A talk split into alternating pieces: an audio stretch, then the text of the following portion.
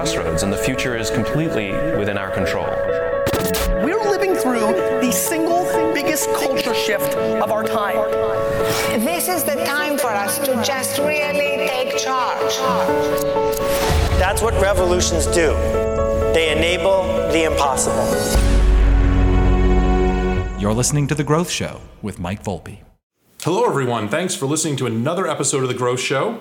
I'm Mike Volpe, the Chief Marketing Officer at HubSpot, and I'm joined with my co host this week, Katie Burke. And uh, today we're joined for our episode by the co founder and CEO of the Ministry of Supply, uh, Gihan Amarasirawadena. Uh, I was close enough on that, I think. Oh, God, Yep. I, did, I did better beforehand on the prep. Yeah. So Like, close and yet so I know, far away. I know, I know. It's terrible. Like the two minutes of just delay between when it was implanted in my brain and whatever. So, uh, in any event, so tell us, uh, tell us, what's the background of Ministry Supply? Like, what exactly are you guys? It's kind of a, it's a cool sounding name, but tell us, tell us a little bit about the business and sort of how you uh, founded it.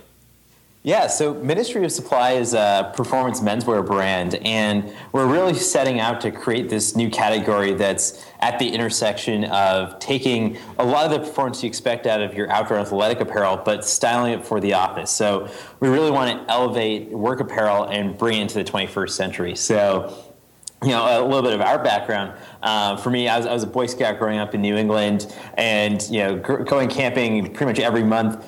You start to acquire a lot of gear, and my, one of my favorite things to do on the weekends was go to EMS REI, look at all the different materials out there, Gore-Tex, Polartec, um, and wanted to start actually making my own gear. And so in high school, started laminating uh, my own fabrics. So taking Tyvek home wrap, which is a, a great alternative to Gore-Tex, for example, to ripstop to make uh, rain jackets, sleeping bags, kind of the whole gamut. And it was, uh, you know, from an early age, I've been really interested in performance materials and how they affected me on the mountain.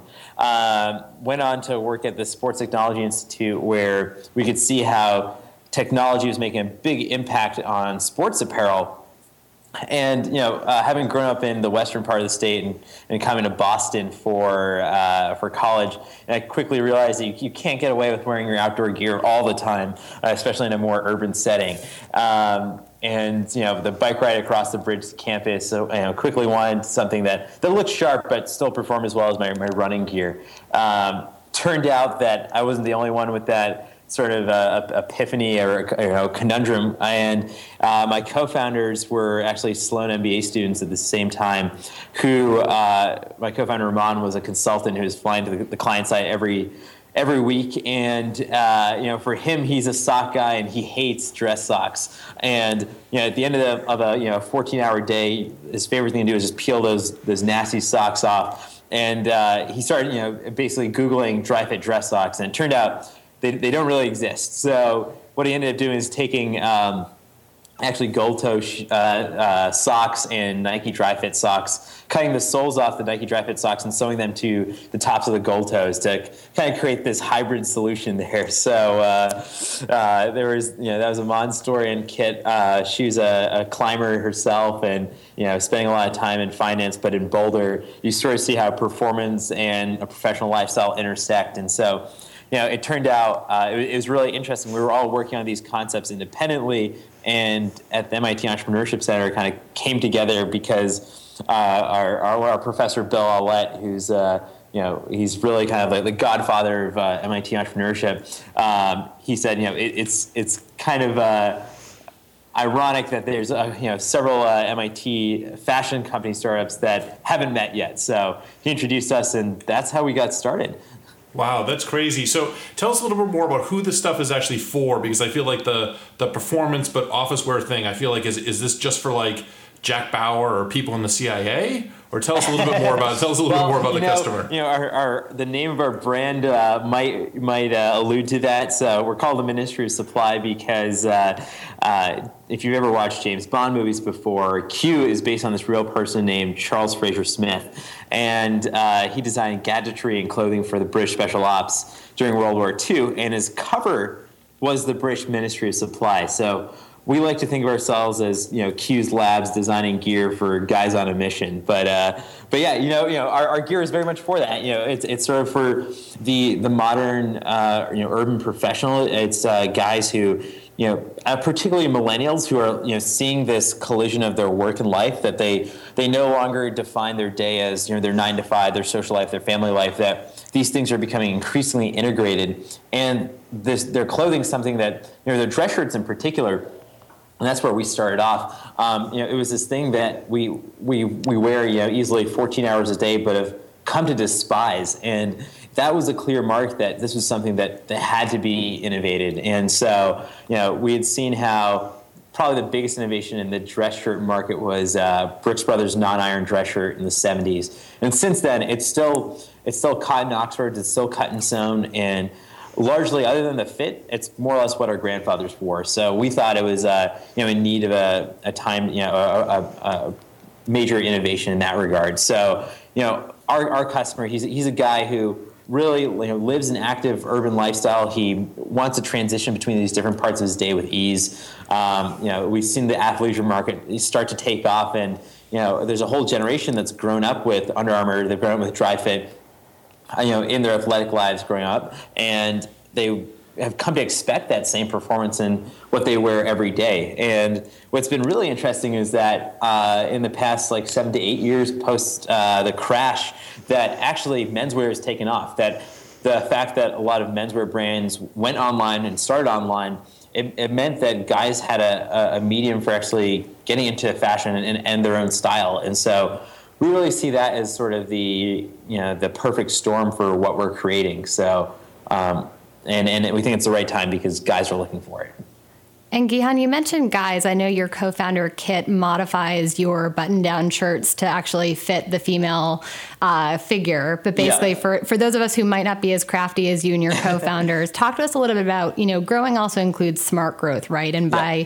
focusing on the male market, you've obviously left uh, a fair contingent of the of the workplace out. Talk to us about the decision to really focus and excel in menswear and what that might look like moving forward if you're expanding to women's wear. Yeah, absolutely. I mean, it, it's it's oftentimes you know a question of of not like if but when. And for us, you know, focus was you know we wanted to make sure that we understood one market really well and that we could communicate to them in uh, you know a very you know targeted voice essentially um, and, and, that we found that you know the dress shirt in particular was a key articulated pain point um, for men and we decided that for the first five years of the business, we really wanted to be heads down and focus on this market to really make sure that we could own that before expanding our product line. And um, it's it's really a matter of you know making sure that we solve one problem at a time. And um, you know it, it's it's something where as a company we believe in democratizing technology and that clothing is something that's been overlooked with that regard. Uh, and so in the in the long view, we absolutely want to see that um, technology expand you know, beyond just menswear. But for the near term, as a small company, we just have to be laser focused on what we're creating. So, talk to us a little bit about sort of that focus and how that contributed to your growth. So, uh, you know, it's it from what I was researching, it seemed like in the early days you were reaching out to some VCs, trying to raise a little bit of money. You know, you weren't getting the best feedback from them, and then you had this super successful uh, you know fundraiser on Kickstarter, mm-hmm. uh, which went way beyond sort of what you expected. Talk to us a little bit about the Kickstarter thing, and then I want to you know kind of riff on this sort of fundraising topic for a few minutes. Yeah, you know, so we spent our first year in product development and uh, really doing these small batches of product, making about 50 to 100 shirts a month and selling them, um, kind of doing these small trunk shows at business schools and different entrepreneurship events. And uh, we were able to get a lot of feedback. We iterated the product for the first year, um, and simultaneously, we're working on this custom fiber um, that we used in our Apollo dress shirt. And so, this is this material that NASA used in spacesuits. It basically regulates your, your body temperature by absorbing heat when you're too hot and releasing it back to you um, when you're cooling off. So you can imagine, you know, the summer here in Boston, you're taking the tea, uh, you've taken a shower at seven, and by the time you get to the office, you've already sweat through your shirt, and it's not even you know 8:30 yet. And this material is designed just to do that. You know, we we really wanted to make sure that we nailed the product, and so we spent the first year doing that. Um, and and sort of the feedback was conceptually this made a lot of sense to the investment community, but uh, from a product and, and a pain point standpoint, but we wanted to make sure that there was truly a market for it. So uh, you know, we had raised um, about $350,000 uh, to date um, at that point uh, in our first year in angel funding. And that really allowed us to focus on our Kickstarter campaign. And what we looked at Kickstarter for is less about um, crowdfunding per se, but rather uh, a means to really test our product on the market. You know, we set to raise $30,000, ended up raising $430,000 in a month. And for us, that was just proof positive that people wanted, uh, you know, performance in their dress shirts. But was actually really interesting was that that expanded beyond just dress shirts. That they were looking for a system. So we had also offered our um, our moisture wicking dress undershirts as well that work in concert with our dress shirts. And uh, people were buying not just the dress shirts, but that whole system together. And that really indicated that this wasn't just a singular product problem, but rather um, you know, in need of a wardrobe solution.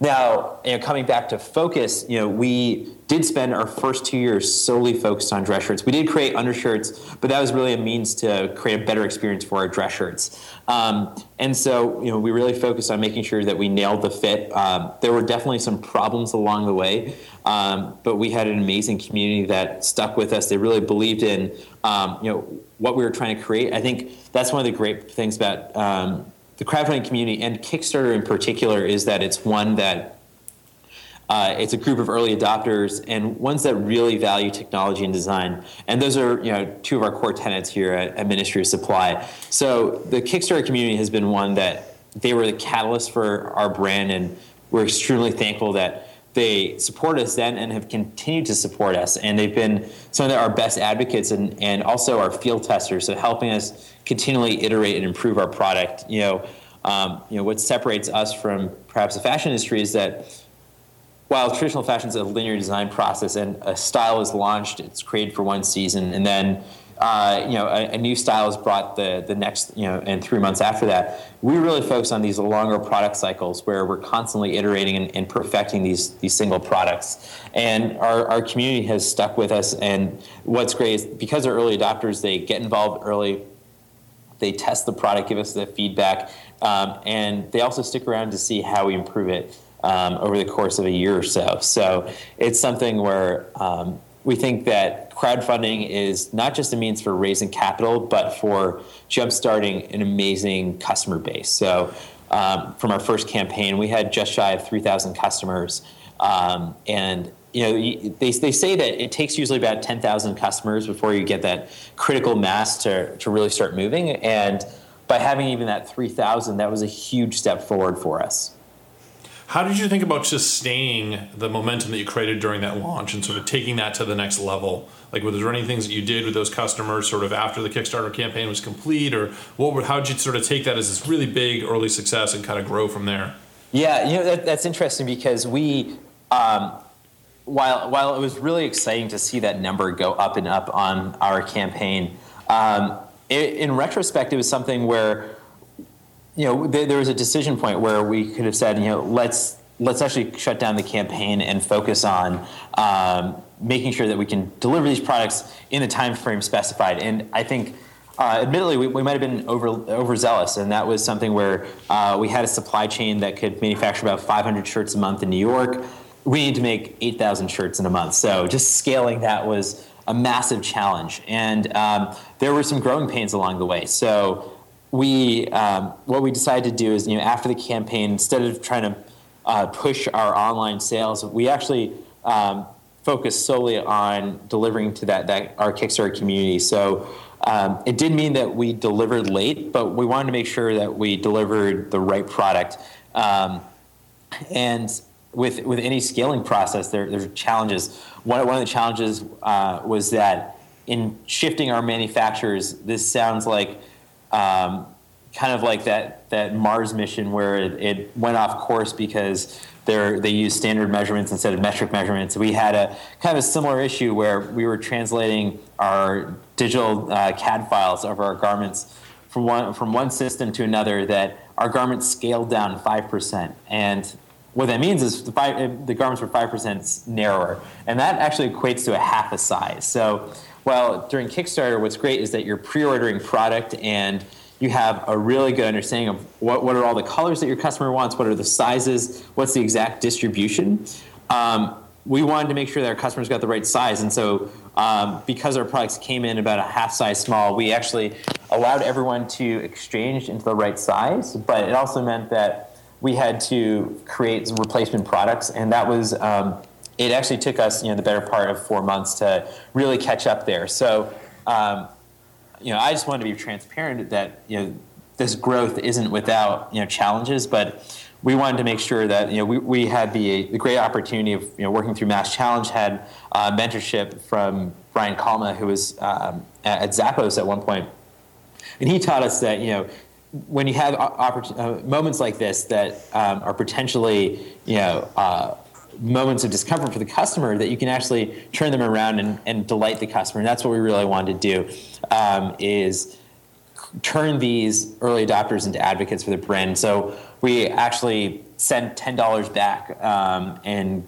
in uh, starbucks gift cards with with every order, and we really made sure that you know everyone was taken care of and they could get the right size. Um, and that that was just something that you know we decided to do. It meant that it was uh, you know a, not as profitable as we had hoped, but um, you know when you have to think in the long term that this is your core customer base and one that you really want to stay with you as you grow the brand. Fantastic. We have a lot more questions about solving yeah. for the customer because I think you guys have some really interesting stuff there. But sticking on the funding route, talk to us a little bit about you guys have a unique venture capital form of funding. You've gone with angel investing and you've also talked with Kickstarter. Give us the good, bad, and the ugly of all three, kind of looking back on what your experience.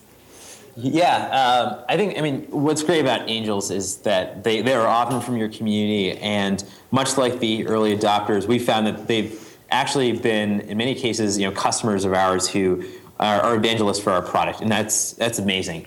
Um, it, it, with with angels, um, it's definitely one where you're going to have several uh, you know conversations um, and managing you know a, a, large group of investors is definitely a challenge but i think you know it's something that comes with you know starting an early stage company and we're obviously very grateful for our our angel investors today because they're really the ones who believed in the concept from an early stage. So we had actually done three rounds of, of angel funding um, before our seed round uh, last year. Um, and in many of those cases, they were customers turned evangelists turned investors. And um, and on that front, on the angel yeah. side, I would imagine that like a great shirt, you've got to find the right fit. So talk to us a little bit about how you make sure that the angel is a good fit for you guys. And I would imagine there were some people who approached you approached you guys about funding that weren't a great fit. Talk to us about how you distinguish between the two.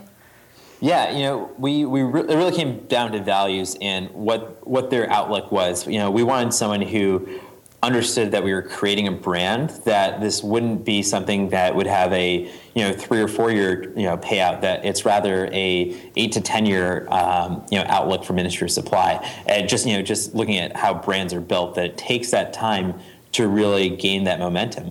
Um, but you know we we were fortunate to have you know several investors who had had that perspective and understood that brand building does take time. And, and that was really one of the gates for us. Um, it was also you know making sure that uh, that the values aligned um, you know in terms of just how we'd hire our team members that they would align well with our investors as well. Great. And now, just getting to the venture capital side of mm-hmm. things, you have a bit of a unique structure on that side in the sense that you have almost a strategic investor and folks from Zappos. Talk to us a little bit about how that came about and how you decided to take on VC, VC funding after taking kind of an unconventional route to date. Right. Um, yeah, so you know we we have uh, had some funding through Vegas Tech Fund, um, uh, which is a, kind of a spin out of Tony Hsieh of Zappos, and you know one of the things there is that we it's a it's a, a, different you know kind of style of VC in that they're you know focused on creating a community um, in in Las Vegas in particular and making sure that you know we were aligned with you know create helping support the community there. Um, and you know, it, it's definitely one where it's a, a, different route for funding. You know, we we came across Vegas Tech Fund um, through Brian Kalma, who is actually working with Ministry of Supply at an early stage, and um, you know, there's just a really good fit we could tell from the culture. And one of the best things that we learned um, through being a uh, through the partnership there is you know how a lot, a lot of the learnings from Zappos about one how do you create a great experience for the customer, but also um, a culture within your company that is is one that, that really supports uh, you know an environment where our employees are happy as well. And so those are some of the things that you can learn from a partner that you know you might not traditionally find from you know a typical VC. So that was something we were very fortunate to have. Um, you know we're we later raised a Series A, uh, Series seed round uh, back in January of last year, and that was through um, a single family fund and. Uh, pretty similar uh, to our angels, it's really about making sure that there's a good fit there. Um, and what we found is that you know, in creating this this new category, you know, we're creating um, performance menswear that we don't cleanly fit into a lot of the hypotheses. Let's say that um, a traditional fund might have, and so uh, it often comes down to you know, do you believe in the product and do you believe in, in the problem that we're solving? And so that's really what we've we've learned is that in in telling the Ministry of Supply story is uh, that you know we're, we're, creating an, an, innovative product in a, in a radically new category that there's not going to be proxies for success in the same way but we can create you know, we can look at analogs to show how their parts of our story are similar, um, and and that's and that's something that we find that's important in our fundraising. And I think you're right in terms of the the breakthrough companies are always things where they don't quite fit any of the models because yeah. mm-hmm. if you fit one of the models, then you're going to be kind of this nice you know average size success. But the really really big successes uh, don't don't fit any of the models. I think that exactly. we've definitely seen that pattern over and over. Talk to us about the internal side of growth. So you know, you guys have you guys blog and talk a lot about culture. You know, the connections to Zappos. They were very focused on their culture. Talk to us about the connection between the culture of your company and growth, and how, how do you think about those things? Yeah, um, you know, from a from a culture perspective, one of the things that we learned, you know, early on is is is establishing your values and that values can can often you know change and they as we have a deeper and deeper understanding of you know what, what have been our best experiences as teams when have we worked best um, but the fact that we had values um, you know kind of about a year into our company that was the, the, the means for us to, to really decide on who is a good fit for the company and bring the right people on board um, you know, right now, and one of the things that we found has worked really well internally is well, we, have had a book club in the company, and I, I, know a lot of teams have that, but we found it's, it's an amazing way for us to. Uh, we're reading Good to Great right now, obviously a, a, a great book about uh, kind of an analytical view on, on what are the promises of you know, certain companies and how, how they transition from good to great. And one of the things that we found is that having these these shared thought processes and shared experiences probably the, the best thing for, for making sure that we're, we're all aligned on the same page. Um, and so, you know, our, our values have changed over the, the past couple years, but they've gotten tighter and, and more refined. And that's, I think that's, that's the key learning from us is that when, when you start out, don't be hesitant to, to create a value system because you feel like you don't have the perfect one. I think it's more important to have a framework first, and then you'll have a starting ground to be able to to change that. I think you're totally right. I think one of the things that we found, you know, I've been at HubSpot since from five people to 800 something people, yeah. whatever we're at now, and and it, codifying our culture and sort of uh, writing down what it was mm-hmm. was super helpful to us. I don't know if you want to talk more about that, Katie, because like we've focused on that a lot.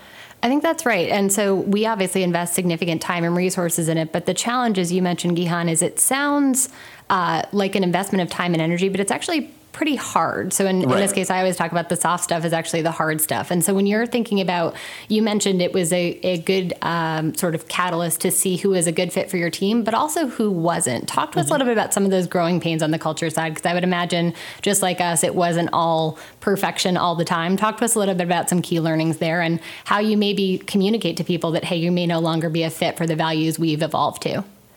Right.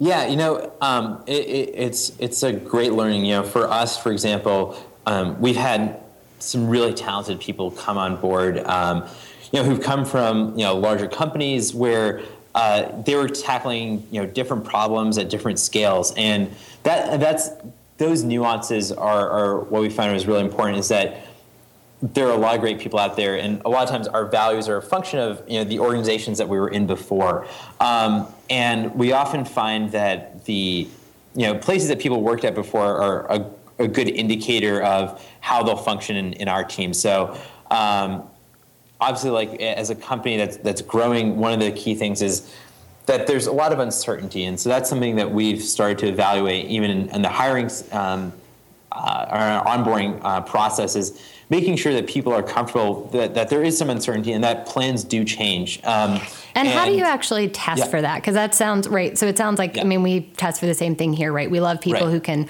roll with the punches and move really quickly and that sort of thing. But there's not sort of a good test available in the market to actually gauge that. Talk to us a little bit about how you do that in the recruiting process.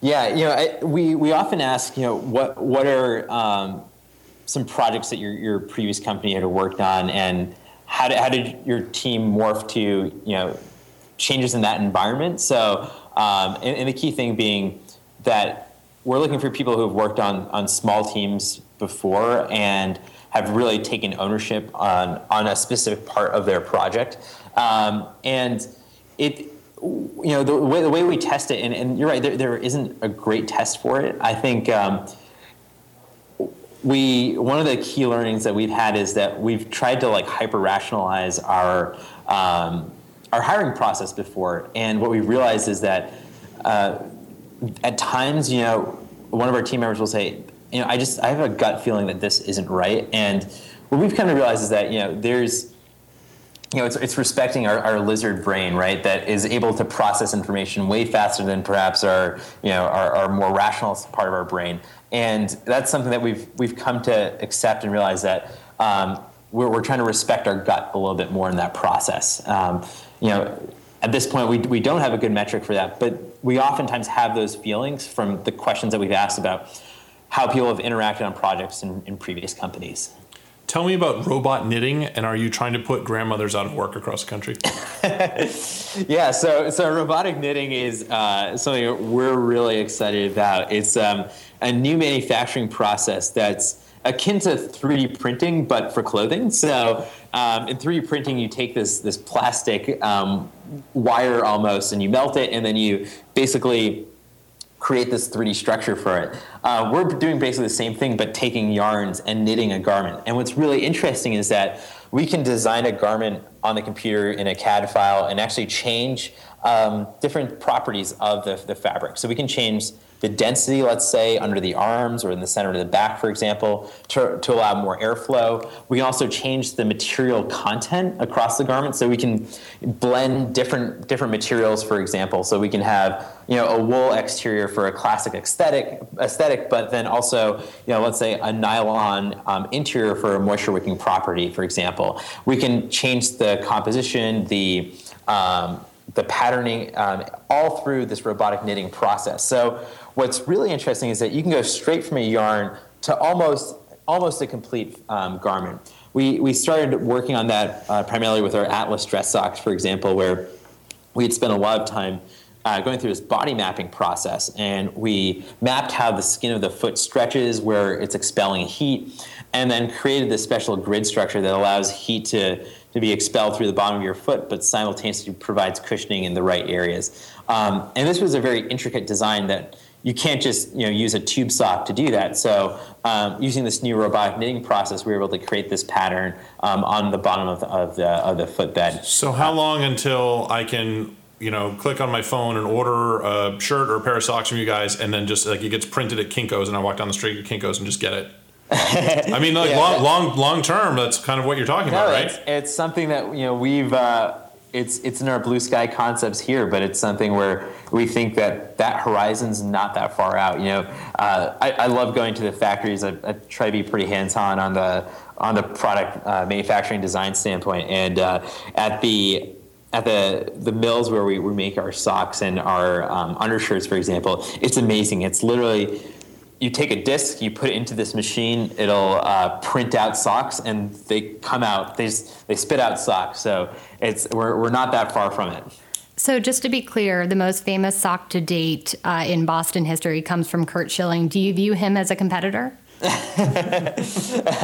yeah, we've uh, we've been you know super focused on uh, our segment, but we have been uh, uh, uh Craig Breslow, one of the, the pitchers for the Red Sox, is actually one of our investors, and uh, he's been very supportive of getting our product on many of the Red Sox players. So, uh, so yeah, we're, we're trying to make our ways into the, the MLB. Awesome. Gihan, thanks so much for coming on the show. It was really great to have you here. Uh, you know, really appreciate all the conversation and learning more about your growth. So thank you very much. Absolutely. Thanks for having me on. Thanks so much, guys. And thanks everyone for listening to this episode of The Growth Show. You can learn more about it at HubSpot.com slash podcast, and you can find all the previous episodes in iTunes. Just search for The Growth Show. If you enjoyed this episode, we'd love to get a review in iTunes or your podcast directory of choice. Thanks a ton for joining us, and we'll be another episode next week.